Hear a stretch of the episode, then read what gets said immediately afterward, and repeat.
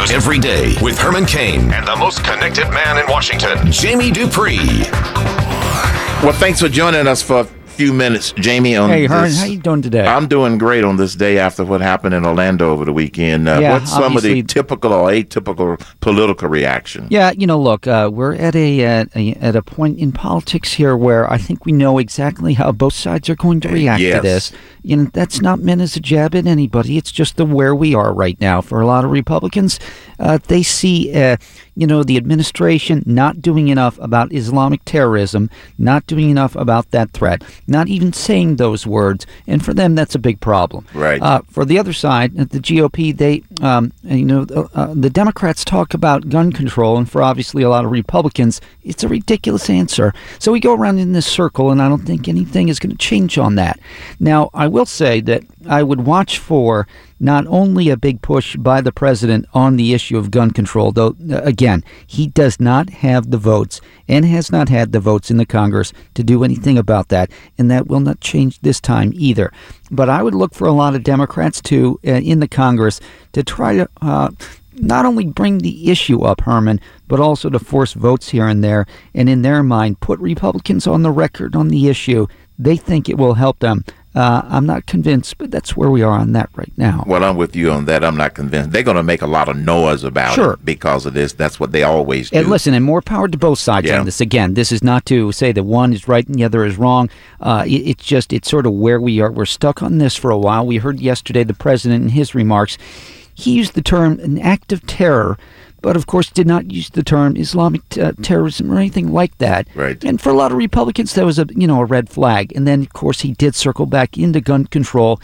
He did not make any sort of, you know, promise to work on one item or another. Again, for his time in office, he has not been able to move on gun control. He does not have the votes. And he probably won't get it in the next months. That's not going to change. You know, even, folks, so Herman, if we go back to the first 2 years of the Obama presidency, even when his party ran the Congress, they had the majorities in both the House and Senate. That's right. They were not able to push anything through.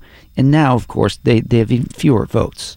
Did you say that that was going to be a meeting at the White House today? Yeah, it's been going on for a little while right now in the Oval Office. This would be the sort of the regular briefing, but on steroids, in a sense, today for the president. Oh, I see. The FBI chief and others in there briefing on the attack and what has been found out so far from Orlando. You know, I don't think we should look for any gigantic new items to come out today, but obviously I would think at some point the FBI director will come out and give us a briefing, sort of to let us know what they're looking at this point.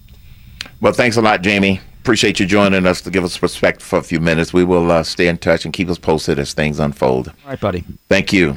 You're listening to The Herman Cain Show. Our hearts are heavy with what happened in Orlando.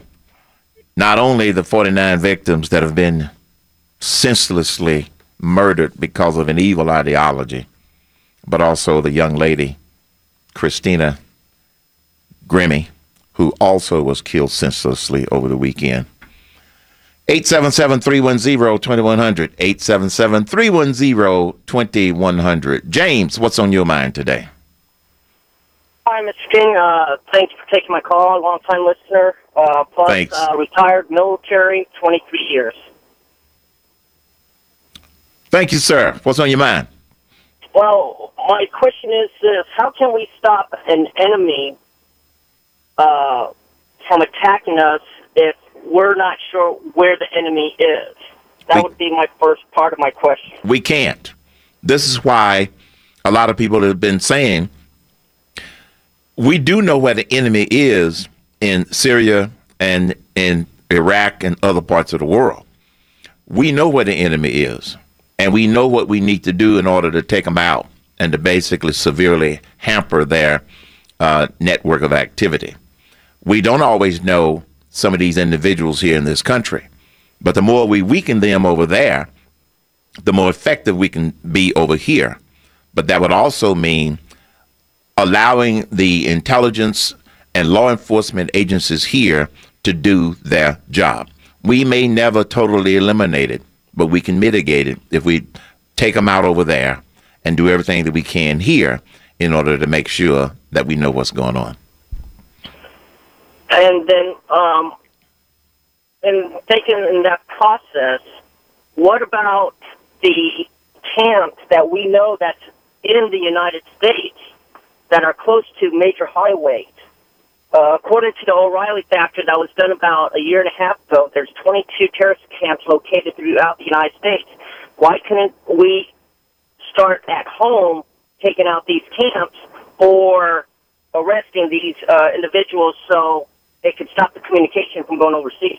We have an administration that is more concerned about political correctness and not offending a certain religious group than they are about protecting Americans.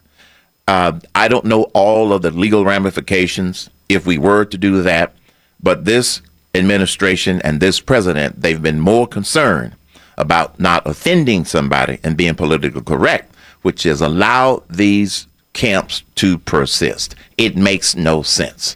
And that's why we've got to have a different tone at the top. Thanks a lot for the call, and thank you for being a longtime listener. Robbie, welcome. What's on your mind today? Yeah, as an American, I'm about tired of all this. And what we can do as American people is fight back. I don't understand how 300 people can't overtake one individual with an assault rifle and a sidearm. And one way that we can do it as American people is have active shooter alarms installed in every single building, just like we have fire alarms. Instead of when the fire alarm goes off, everybody gets out. When the active shooter alarm goes off, everybody stops the guy. Right. As American people, if he wants to know how we can, as a previous caller mentioned, if he wants to know what we can do stateside, there's nothing that the government's going to be able to do until we get there. Yeah. But as American people, we can stop the carnage from happening to begin with. You've touched on a couple of very good ideas. Number one, have active shooter alarms as part of security systems in a lot of soft targets, as they're called today. I think that is a good idea. And I happen to believe that you're going to have a lot of retail outlets, a lot of establishments that are going to put those kinds of things in order. Secondly, this is why the people who fight for Second Amendment rights fight for Second Amendment rights. What if some of those people in there had concealed and carry licenses? I'm not saying that all 300 people, if that's what the number was, I'm not saying that everybody in this country ought to carry a gun. But there are some people that probably, if they did carry a gun, could reduce some of this carnage. What if one person in there had a concealed and carry, and this person came in and started shooting? Might have saved a few lives. So you're right. The people have got to fight back. But we got to do more than just sit back, write that down, Shana B., and expect the government to do it all. They aren't going to do it all. They can't do it all. One other aspect of that is this whole overly sensitivity and political correctness that a lot of people have about if you see something suspicious, say something. They're too afraid that they're going to be embarrassed. Well, you know what? It's better to be embarrassed and save some lives than it is to skip the embarrassment and a lot of people die.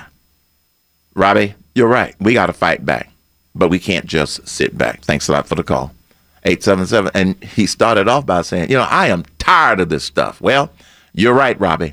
There are a lot of things that we can do, but then there are a lot of things that the government ought to do in terms of helping to, you know, get things straightened out. 877-310-2100. George, you've been patient. What's on your mind? Yes, Herman. Prince of Peace. Thank you.